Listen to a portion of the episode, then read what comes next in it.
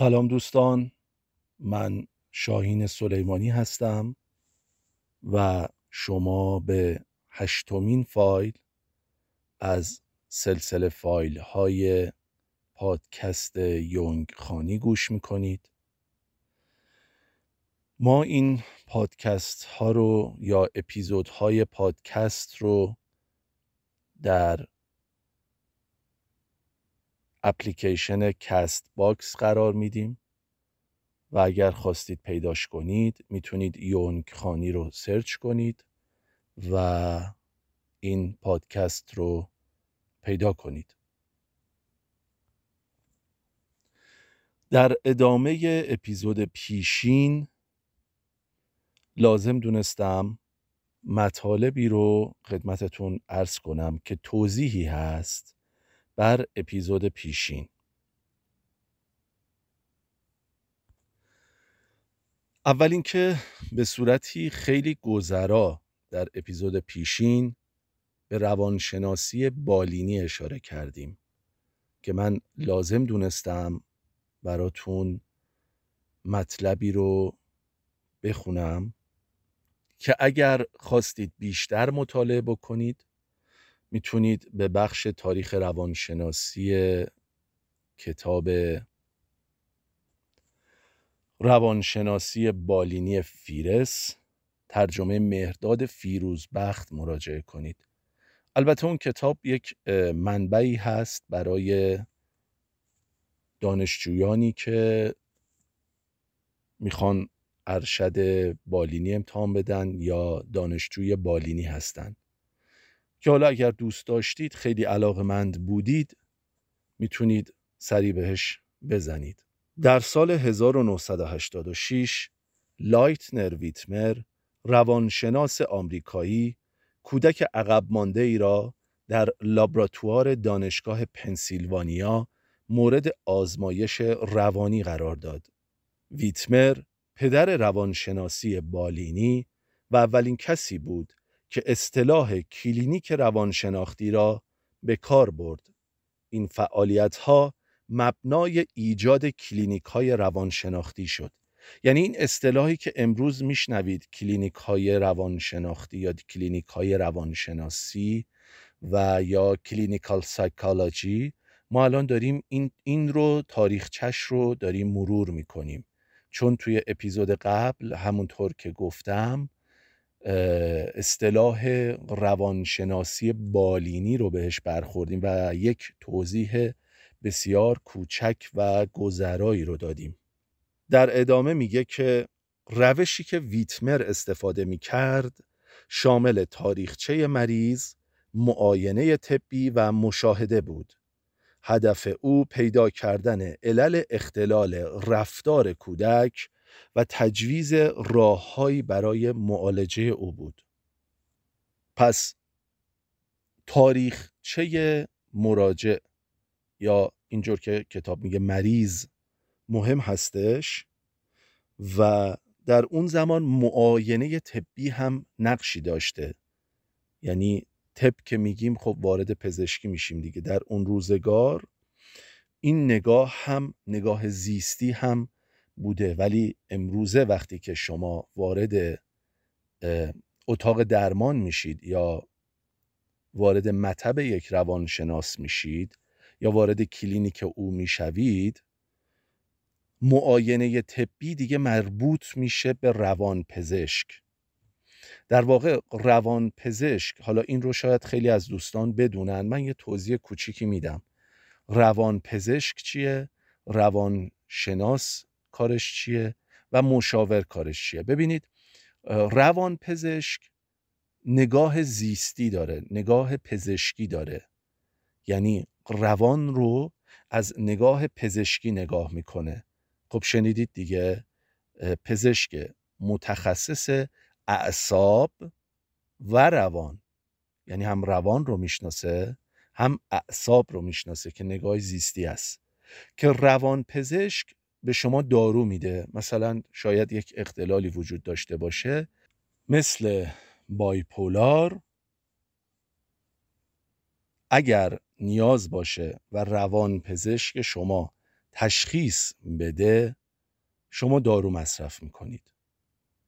یا حالا هر اختلال دیگه ای که روان پزشک تشخیص بده که شما باید دارو مصرف کنید پس مسئله دیگه ای هم که اینجا الان مطرح کرده و هنوز هم بهش توجه میشه تاریخچه مریض یا هیستوری هست. ببینید مثلا البته روان پزشک ها تایم ویزیتشون کوتاه هست. من تخصصی در روان پزشکی ندارم ولی تا جایی که می‌دونم برخیشون برای جلسه اول شما رو یه ویزیت چهل دقیقه ای حدودا دارن که بهش مشاوره روانپزشکی میگن مشاوره روانپزشکانه یه همچین چیزی. و بعد از اون جلسات دیگر مثلا 15 دقیقه هست ملاقات شما یا ویزیت شما که در اون جلسه اول با مشاهده این که شما چه گذشته ای داشتید و نگاه کردن به هیستوری شما برای شما دارو تجویز می‌کنه.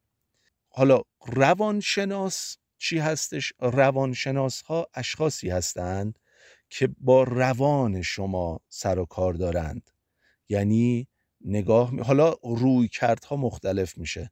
مثلا یه روی کرد روانکاوی هست. روانکاوا زیاد با اختلال کاری ندارن. با DSM کاری ندارن. مثلا روان درمانگر دیگه ای ممکنه در حوزه CBT شناختی رفتاری ها اون بیاد اختلال شما یعنی بررسی بکنه که آیا شما اختلالی هم دارید یا ندارید با کمک از مثلا کتاب های مثل DSM کاپلان و اینها. و روانشناس دارو تجویز نمی‌کنه. یعنی حداقل در ایران این اجازه رو ندارن. مثلا شنیدم در فکر می‌کنم در امریکا بود. در بعضی ایالت ها اینطور که شنیده هم میگه مثل اینکه روانشناس هایی هستن که مجوز تجویز دارو هم دارن. ولی در ایران همچین چیزی نیستش. روانشناس روان درمانی می‌کنه شما رو. روان پزشک دارو درمانی می‌کنه شما رو. حالا ممکنه روان پزشکی هم باشه که مثلا روان تحلیلگری هم بلد باشه. روانکاو هم باشه. این اتفاق هم می‌تونه بیفته. یه بحث دیگه مشاورین میشن. مشاورین اشخاصی هستن که دیگه اونقدر عمیق نمیشن. در مورد مسائل مثلا روزمره شما مشکلاتی که دارید دنبال این میگردن راه حل هایی رو به شما ارائه بدن. و در واقع مشاورین یا روانشناسان مشاور کسایی که مشاوره خوندن این افراد با نابهنجاری های خفیف کار می‌کنن. مثلا مشاوره شغلی میدن شما توی درس خوندنتون خودتون بچهتون مشکل داره. یک مشورتی با شما انجام میدن.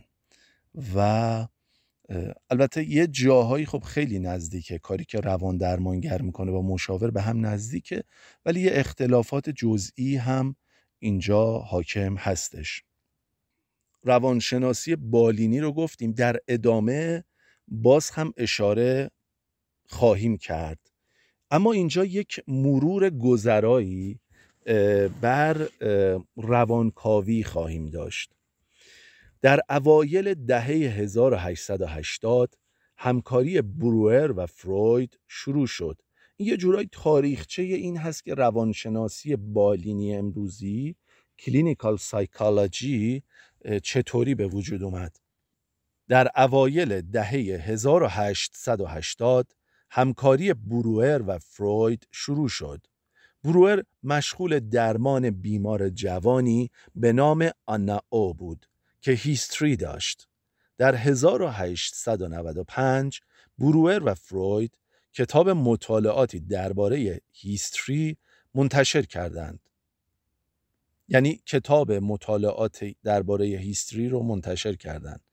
همکاری فروید و بروئر سکوی پرتاب روانکاوی شد که نافذترین تحول نظری و درمانی در تاریخ روانپزشکی و روانشناسی بالینی است.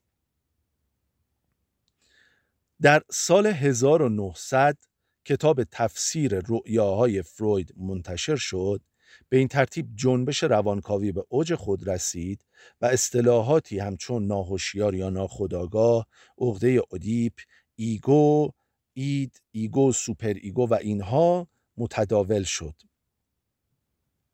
پس در واقع می‌تونیم سالهای 1880 تا 1895 رو حدودا شروع روانکاوی بدونیم دیگه و اگر حالا خواستید بیشتر حالا بیشتر در مورد بروئر بدونید و اگر علاقمند بودید که بیشتر در مورد بروئر به صورت داستانی بدونید می‌تونید کتاب وقتی نیچه گریست اروین یالوم رو بخونید.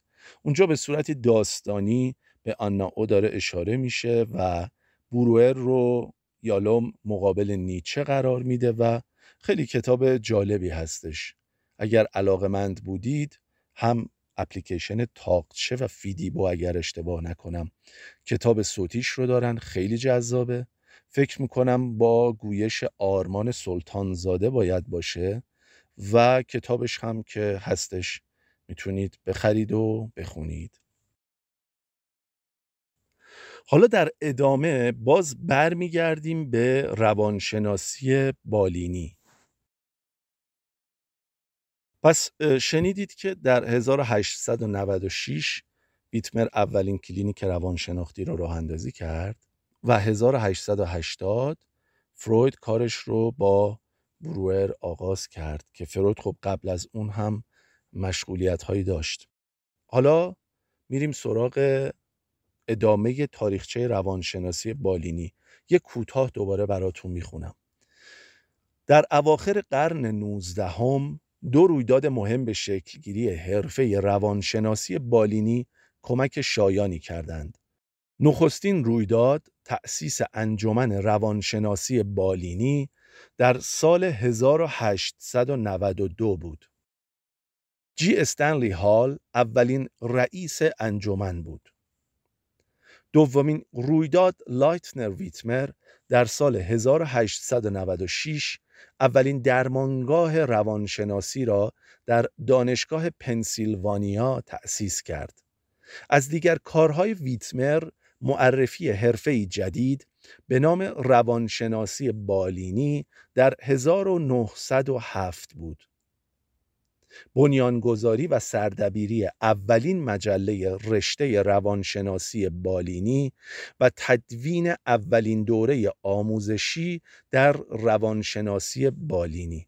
پس در واقع این حرفه این حرفه جدید روانشناسی بالینی کی معرفی شد در 1907 بسیاری از صاحب نظران تأسیس اولین درمانگاه توسط ویتمر را سرآغاز روانشناسی بالینی می دانند.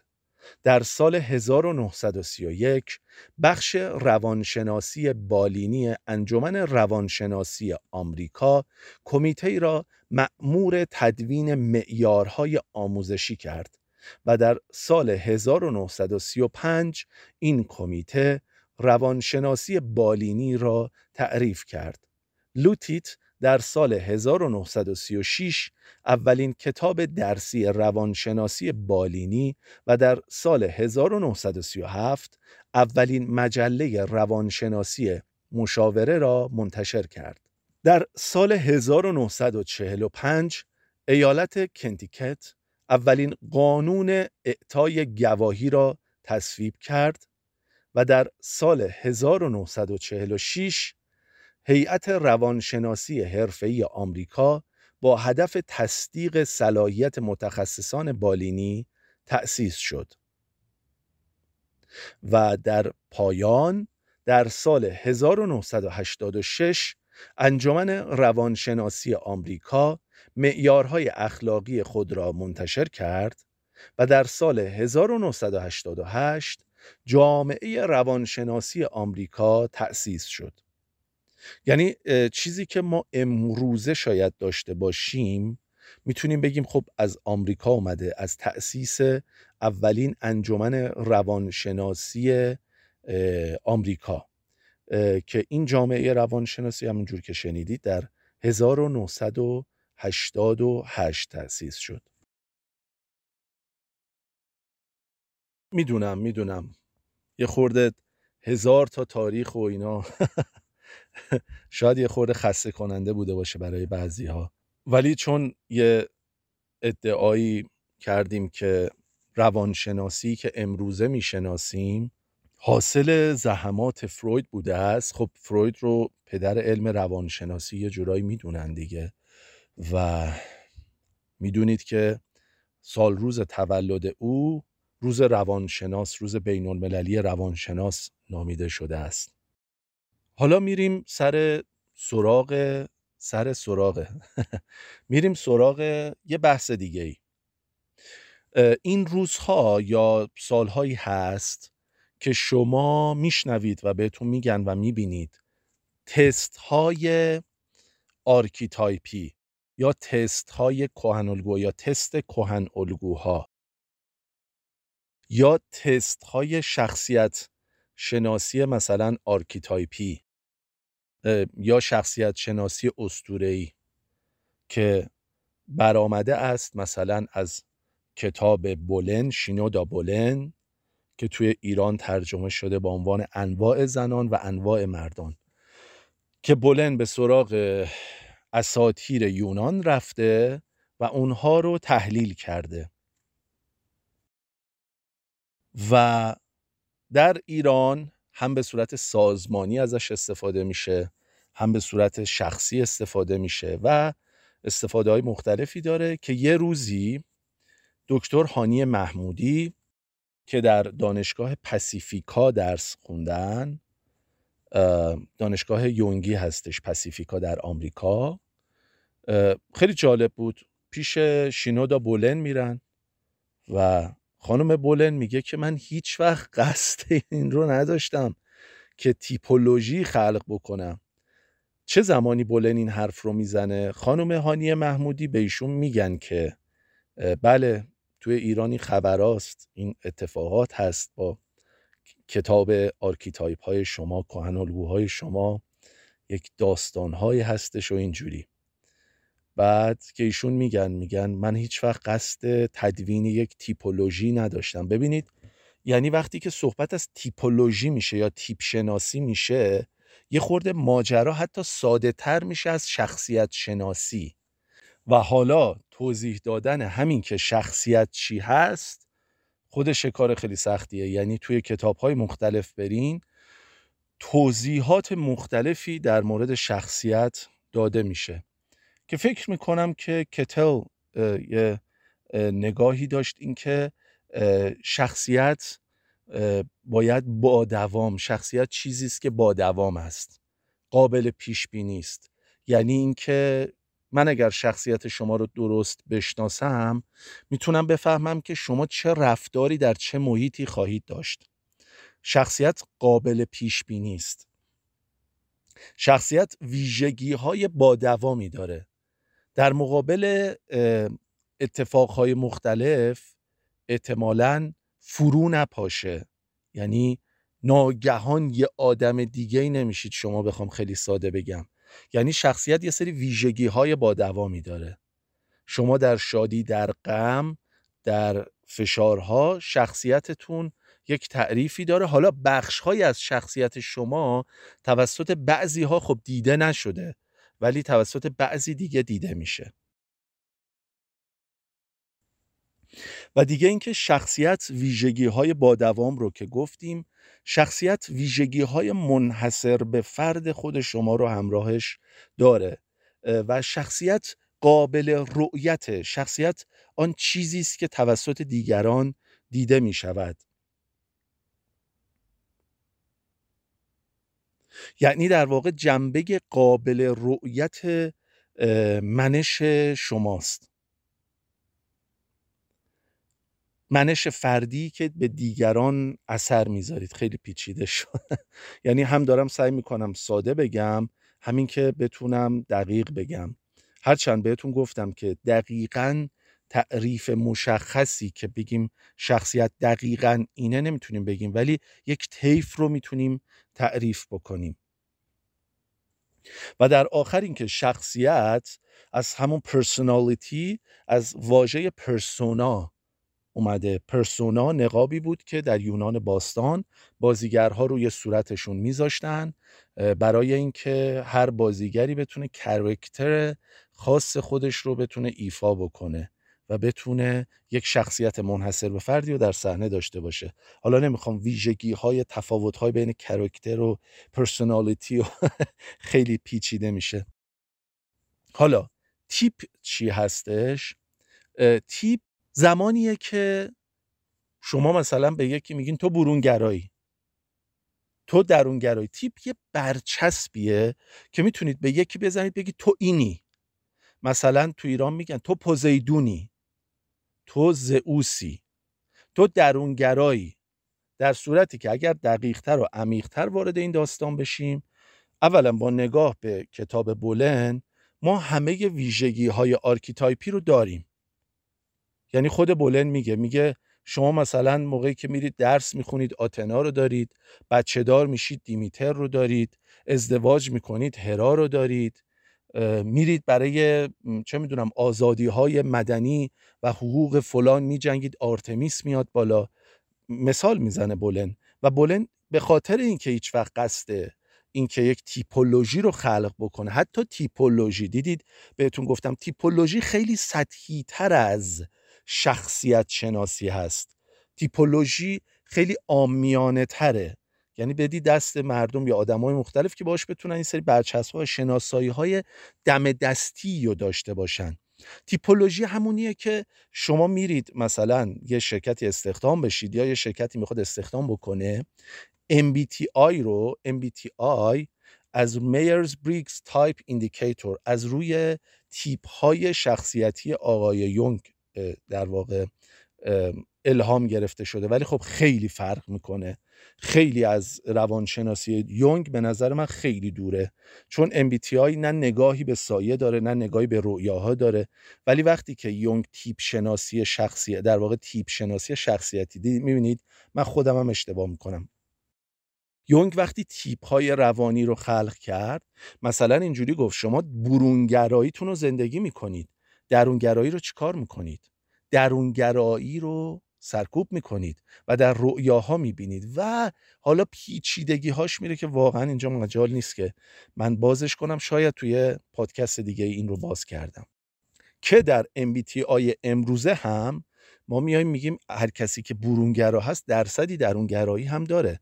نگاه طیفیه. نگاه صفر و یک نیست.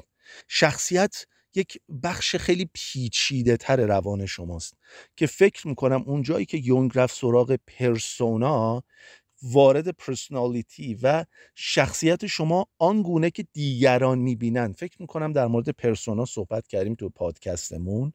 پرسونا خیلی واژه پیچیدگی های خاص خودش رو داره. مثال سادش این که شما در اجتماع چگونه حاضر می‌شوید و چگونه دیده می‌شوید.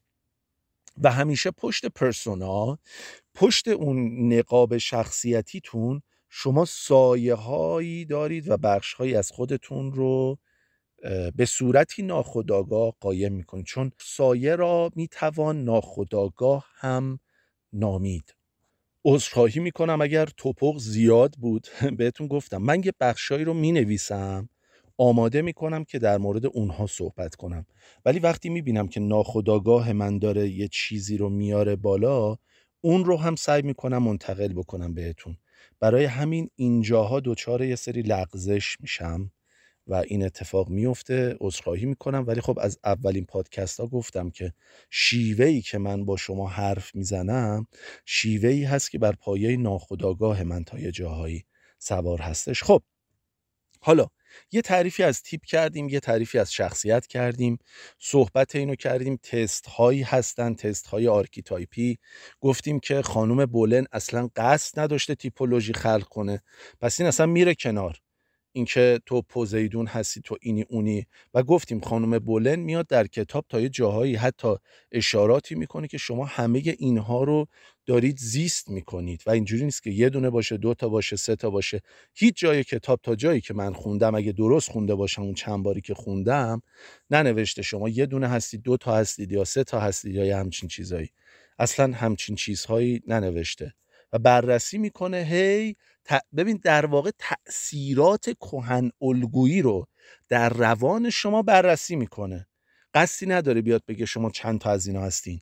این کهن الگوهای یونانی این کهن الگوهای در واقع اسطوره های اساتیر یونان بر روان شما تأثیراتی می‌ذارن. شاید یه خورده بخوایم بگیم یه خورده بریم قدیمی بشیم چون یونگ به ستاره شناسی هم نگاهی داشت. یه خورده بر میگرده به طالع بینی هم بر میگرده یعنی مثل آسترولوژیک از تاثیر سیاره تیر بر تو عطارد بر تو. اصلا الان نمی‌خوام بگم این واقعیه واقعی نیست من چه می‌دونم خب؟ علمی نیست. حالا دیگه میشه در موردش خیلی بحث کرد در مورد آسترولوژی. ولی اینکه بیام در موردش بحث بکنم نه فقط می‌خوام مثال بزنم. یونگ برای یونگ همیشه می‌گفت می‌گفت من هیچ کدوم از اینا رو تایید نمی کنم من دارم انسان رو مطالعه می‌کنم. یعنی انسان ها یه کارکرد روانی طالع بینی براشون داشته که رفتن سراغش. حالا با مطالعه طالع بینی و ستاره شناسی و اینها یونگ به تاریخ زیست انسان سعی داشت نگاه بکنه. خب حالا همینطوری که توی اون آسترولوژی یا طالع بینی میگن که عطارد بر تو اثر می‌ذاره این بر تو اثر می‌ذاره اون بر تو اثر می‌ذاره همین جوری هم خانم بولن میگه که این کهن الگوهای یونانی مثلا چطوری بر شما اثر می‌ذارن؟ حالا شما مثلا برید اسطوره های ایرانی رو بخونید مصری رو بخونید می‌تونید ببینید که شما تحت تاثیر اونها هم می‌تونید باشید. اینکه اون کهن الگوی دقیقا الان اسمش پوزیدونه یا دقیقا اسمش بهرام مثلا خدای جنگ ایرانیه یا مثلا آناهیتاس یا مثلا چون اسمارم زیاد ایرانی ها رو بلد نیستم. حالا بهرام و فقط بلدم دیگه کافیه. خب بقیه الان ذهنم یاری نمی‌کنه. اینکه اون هستید یا این هستید ببینید یه پکیجیه که شما تحت تاثیر یک انرژی عظیم روانی قرار می‌گیرید. که اینو اشاره نکردیم تا حالا. که عقده ها و کهن الگوها یه سری ارتباطاتی با هم دیگه دارن. خب عقده ها کهن الگوهای شخصی شما یه جوری بخوایم بگیم. و کهن الگوها عقده های جمعی هن.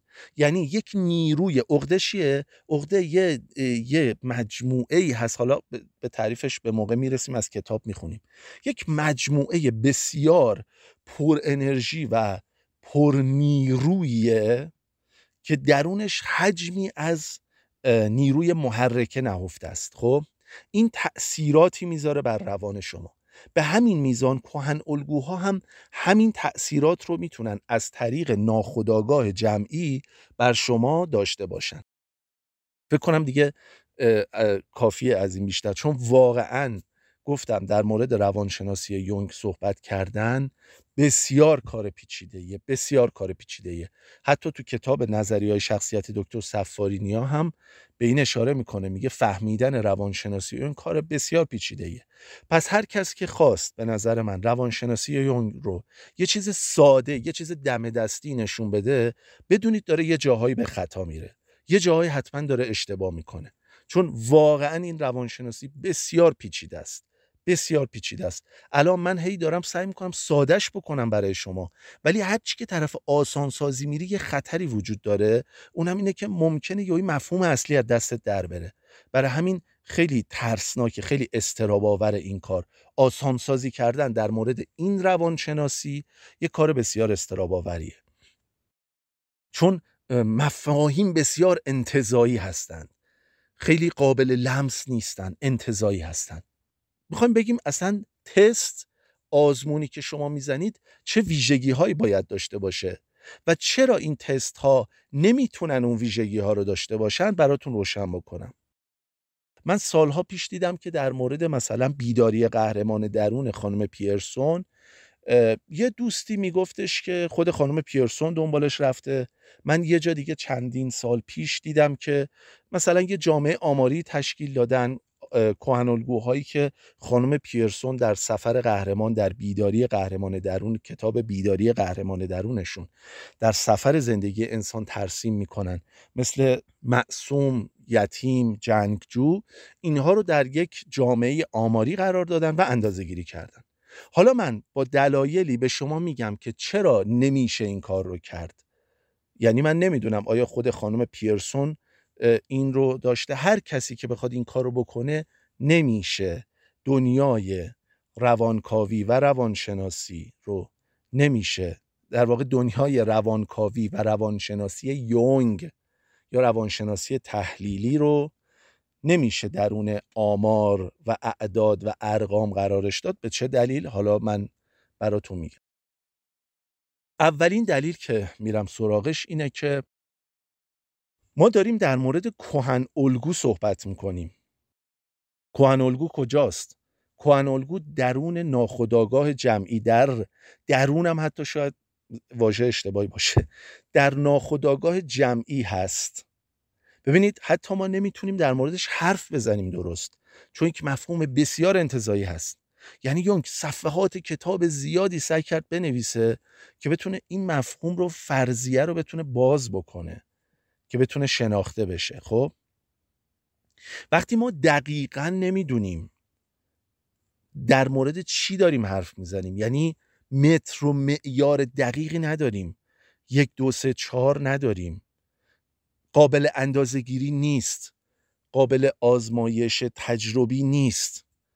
پس بنابراین درون دو تا ویژگی آزمون ها که پایایی و اعتبار باشه هم نمی‌تونیم قرارش بدیم. حالا پایایی و اعتبار چی من از دو تا کتاب براتون می‌خونم که پایایی و اعتبار چی که این آزمون هایی که تست هایی که شما می‌زنید رو باید داشته باشن.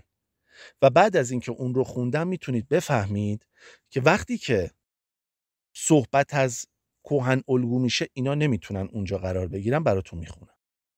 اول از کتاب نظریه های شخصیت دکتر مجید سفاری نیا صفحه نهش می‌خونیم که نظریه به اطلاعات معنا می‌دهد. خب؟ یعنی نظریه میاد معنادار می‌کنه اطلاعات ما رو. این دیتا هایی که داریم اینفورمیشنی که دست ماست خب؟ حالا این اطلاعات از کجا میاد؟ اطلاعات از پژوهش آزمایشی حاصل میشه؟ یعنی ما یه پژوهش آزمایشی انجام میدیم که برای آزمون فرضیه هایی ترتیب یافتند یا برای آزمودن فرضیه های ترتیب یافتند که نظریه آنها را تولید کرده است. دوباره یه کوچولو بازش می‌کنم. ببینید ما یه نظریه داریم. این نظریه به اطلاعاتی که ما می‌خوایم داشته باشیم یه معنایی میده. این اطلاعات از پژوهش های آزمایشی حاصل میشن که برای آزمودن فرضیه های ترتیب یافتن یعنی این پژوهش های آزمایشی برای آزمودن فرضیه های ترتیب یافتن که نظریه آنها را تولید کرده است. پس چی شد؟ نظریه یه سری فرضیه تولید کرده. این فرضیه ها رو ما می‌خوایم رو شروع کنیم پژوهش کردن. خب با آزمودنش. یعنی با یه روش پژوهشی یه سری آزمون هایی رو ترتیب میدیم. میایم این فرضیه هایی که از دل این نظریه میایم بیرون رو میایم آزمون می‌کنیم. میایم سنجش می‌کنیم. این فرضیه ای که ما این وسط داریم که می‌خوایم روش پژوهش انجام بدیم چیه؟ کهن الگو. این کهن الگو رو ما با چه روش پژوهشی بریم سراغش که بتونیم آزمودنی های ما بتونن در دل اون قرار بگیرن؟ ببینید چقدر پیچیده و سخت میشه؟ یعنی ما بخوایم این فرض رو که کهن الگو وجود داره در دل نظریه روانشناسی تحلیلی آقای کارگوستاو یونگ ما می‌خوایم این فرضیه کهن الگو رو بررسی کنیم.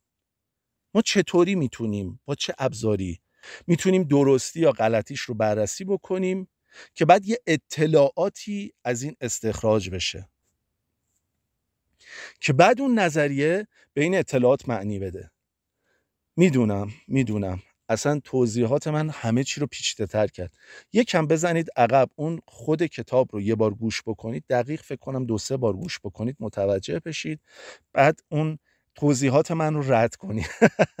چون اون پیچیده ترش کرده. حالا این از این. حالا میریم سراغ چی؟ ویژگی های با عنوان پایایی و اعتبار که هر آزمونی باید اون رو داشته باشه. میریم سراغش. هر در واقع پرسشنامه شخصیتی باید این رو داشته باشه. بسیاری از پژوهش های گزارش شده بر روش های ارزیابی گوناگونی متکی هستند که ادعا می‌کنن ابعاد مختلف شخصیت را میسنجند. یعنی شما وقتی این تستا رو می‌زنید میگه آقا من ابعاد مختلف شخصیت تو رو میسنجم دیگه. خب؟ برای اینکه این ابزارها مفید واقع شوند باید پایا و معتبر باشند. منظور از پایایی ابزار اندازهگیری یعنی reliability پایایی معادل انگلیسیش میشه reliability. منظور از پایایی ابزار اندازهگیری مقدار نتایج باثباتی است که به بار می آورد یعنی ما باید یه سری نتایج باثبات داشته باشیم. دو نوع پایایی مهمن. پایایی بازازمون یا تست ری تست متد و همسانی درونی. یک پرسشنامه شخصیت یعنی همین پرسشنامه هایی که می‌زنید در فضای مجازی در صورتی پایایی بازازمون دارد که نمره افراد در دو اجرای مختلف آن پرسشنامه یکسان باشد. یعنی اینکه تو الان می‌زنی مثلا فردا می‌زنی. دو تا اجرای مختلف داری. باید یکسان باشه. حالا ممکنه بعضی از پرسشنامه های شخصیتی مثل ترواره رو شما بزنید. شیش ماه دیگه کار کردی با روان درمانگرت پیش رفتی. دو سال دیگه می‌زنی تغییر می‌کنه. یک آزمون در صورتی همسانی درونی دارد که همه مواد آن یک, یک چیز را ارزیابی کنند. یعنی ما باید بدونیم اون چیز چیه که یک چیز رو ارزیابی بکنه دیگه. خب؟ حالا این از چی شد؟ این از پایایی. حالا منظور از اعتبار یا ولیدیتی منظور از اعتبار یا ولیدیتی این است که یک آزمون تا چه اندازه ای آنچه را که قرار است ارزیابی کند واقعا ارزیابی می کند میرم سراغ کتاب دیگه ای با عنوان نظریه های شخصیت دوان پی شولتز و سیدنی الن شولتز. یک کتاب خیلی معروف و مشهوری هست از کتاب های در واقع منابع درسی روانشناسی هستش.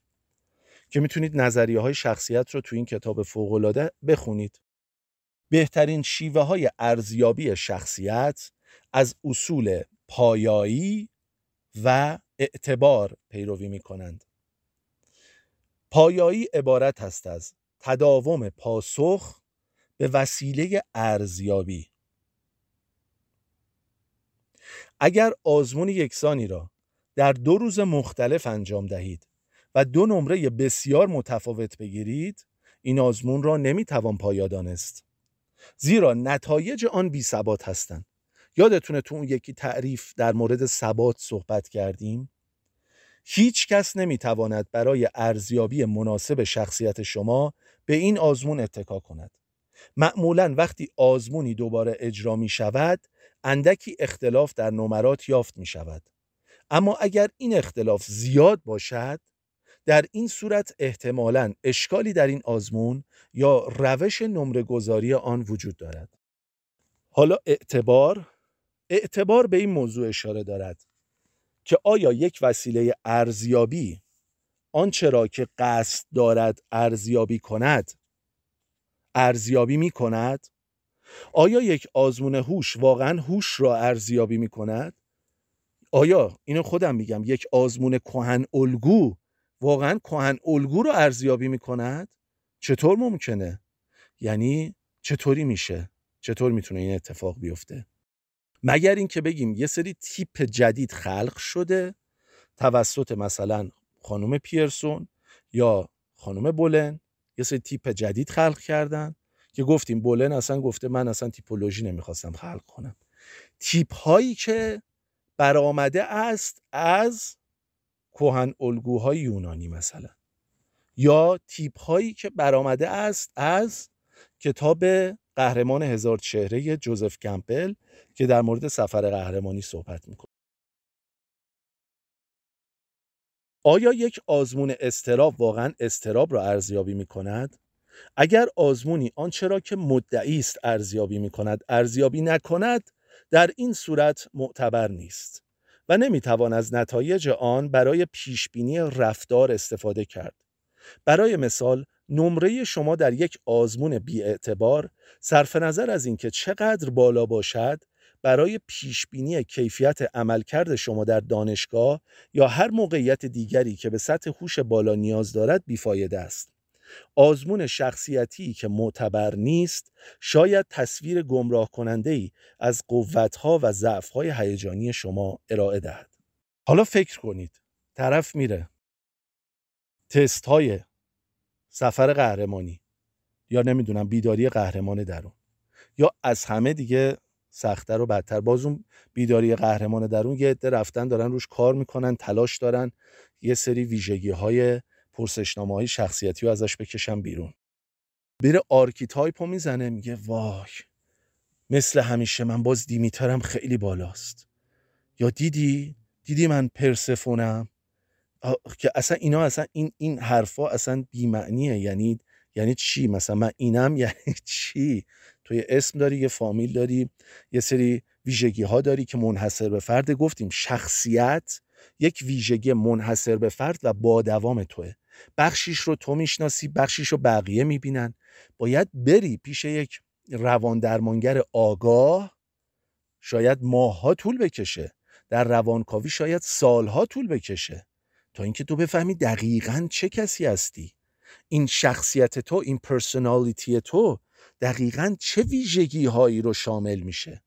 حالا چطور میشه؟ ببینید با این تسته که بر اساس کهن الگو هست بشه چیزی رو حد زد. حالا من یه پیشنهاد دارم. نمیگم می‌خوام نگم که کلا چرته. میگم یه تیپ شناسی کوچولویی داره انجام میده خب؟ یه سری چیزایی چون بعضیا می‌زنن میگه آره من حس می‌کنم که این اصلا اینه این اینجوریه. خب باشه.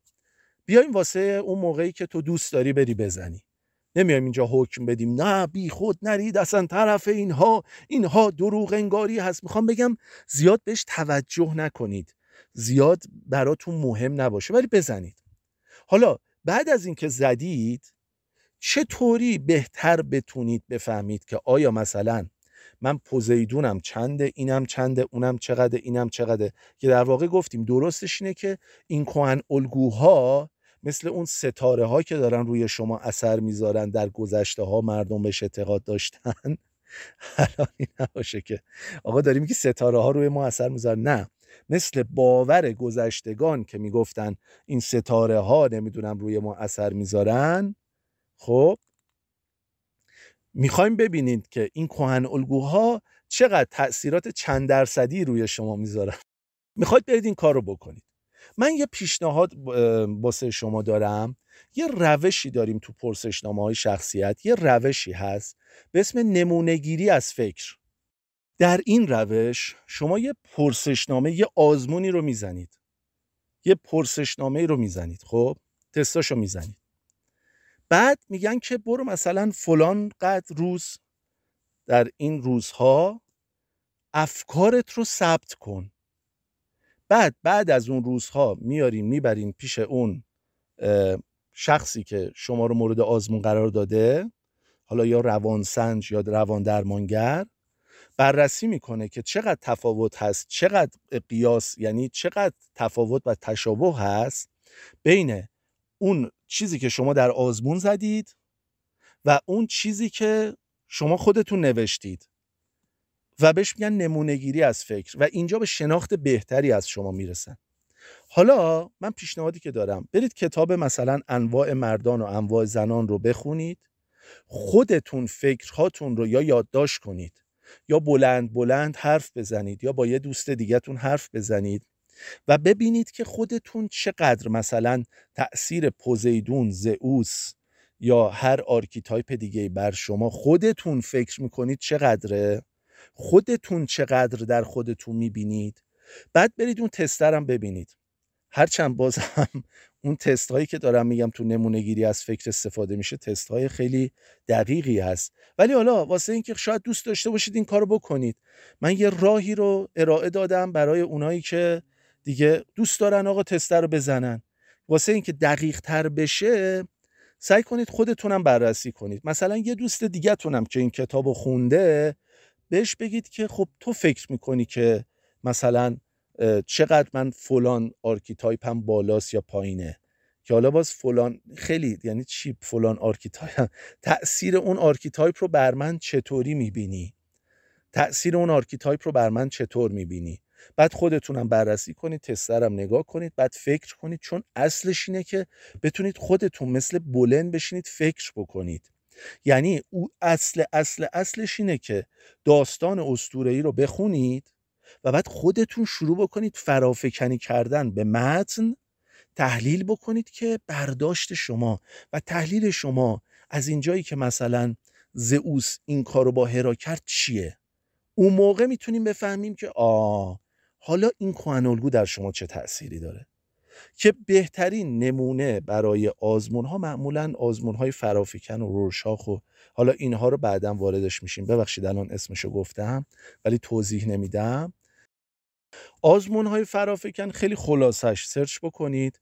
مثلا تت تی گفتیم مثل تت یا رورشاخ تو این آزمون ها مثلا فکر کنید که یه سری عکس هست یا یه چیزایی شبیه نقاشی هست. مثلا تو رورشاخ لکه جوهرهایی بوده که رورشاخ از جوونی و بچگی و ایناش باش بازی می‌کرده. لکه جوهر می‌زده روی کاغذا بعد تاش می‌کرده بعد یه قیافه یه شکلی درست می‌شده که توی دیسی کامیک توی شخصیت های دیسی مثل مارول که از دیسی یه شخصیتی داره دقیقا از روی این رورشاخ گرفته شده. توی اینترنت جستجو بکنید بزنید رورشاخ به علاوه دیسی. براتون میاره. یه،, یه،, یکی از قهرمانهاش هستش که باند پیچی شده است. یه تصویر عکسی داره. یکی از شبیه یکی از این تصاویر کارت های رورشاخه. یه سری تصویر داره. مثلا فکر کنید یه آدمی خودش رو بغل کرده کس کرده رفته تو خودش. مثلا خب؟ نشون به شما میدن میگن چه حسی بهش داری؟ چی فکر می‌کنی؟ یه داستان بساز. یه داستان برای این بساز. بگو چه اتفاقی افتاده. حرف می‌زنن با در موردش. و شما باید شروع بکنید حرف زدن و داستان بسازید و گفتگو بکنید. این که توی اون چی می‌بینی تو چی می‌بینی تعیین کننده اینه که چی فکر می‌کنی و چه خبره توت. خب؟ یا مثلا همون کارت های روشاخ. حالا می‌خواستم در مورد ارزش چون این یک کلمه ویژه هست که یونگ استفاده می‌کنه value. و استراب از نگاه فروید روانکاوی فروید می‌خواستم صحبت کنم. دیگه اینها رو می‌ذارم برای پادکست بعدی برای اپیزود بعدی. و هنوز نمی‌دونم. الان بگم پادکست بعدی یا ما کلا یه پادکست داریم اپیزودهای مختلف داریم. من اینو نمی‌دونم ببخشید. می‌ذاریم برای اپیزود بعدی. این به نظر درستتر میاد. رسیدگی پذیرتره. می‌ذاریم برای اپیزود بعدی اون دوتا رو. امیدوارم که تونسته باشید استفاده بکنید از این اپیزود. تلاش داشتم یه سری چیزایی رو براتون باز بکنم که معمولا من در کلاس های مختلفی که رفتم شاید اینها رو نیازی نمی‌بینن که توضیح بدن. اصلا نیازی هم شاید نباشه چون اون کلاس شاید اصلا یه چیز دیگه داره میگه. ولی به خاطر اینکه یه سری مسائل رو من دارم توضیح میدم و ما در حوزه علل خصوص روانشناسی یونگ با یه چیزایی روبرو هستیم به نظرم رسید که یه سری واجه هایی رو که کتاب هم در مورد اون صحبت کرد مثل روانشناسی بالینی و چیزهای دیگه تست ها و اینها صحبت بکنم. احتمالا به درد یه سریا بخوره. اگر برای یه دم خسته کننده بود من عذرخواهی می‌کنم بچه ها به زودی سراغ کتاب میریم دوباره در اپیزود بعد و لذت می‌بریم. قربون شما. خدا نگهدار.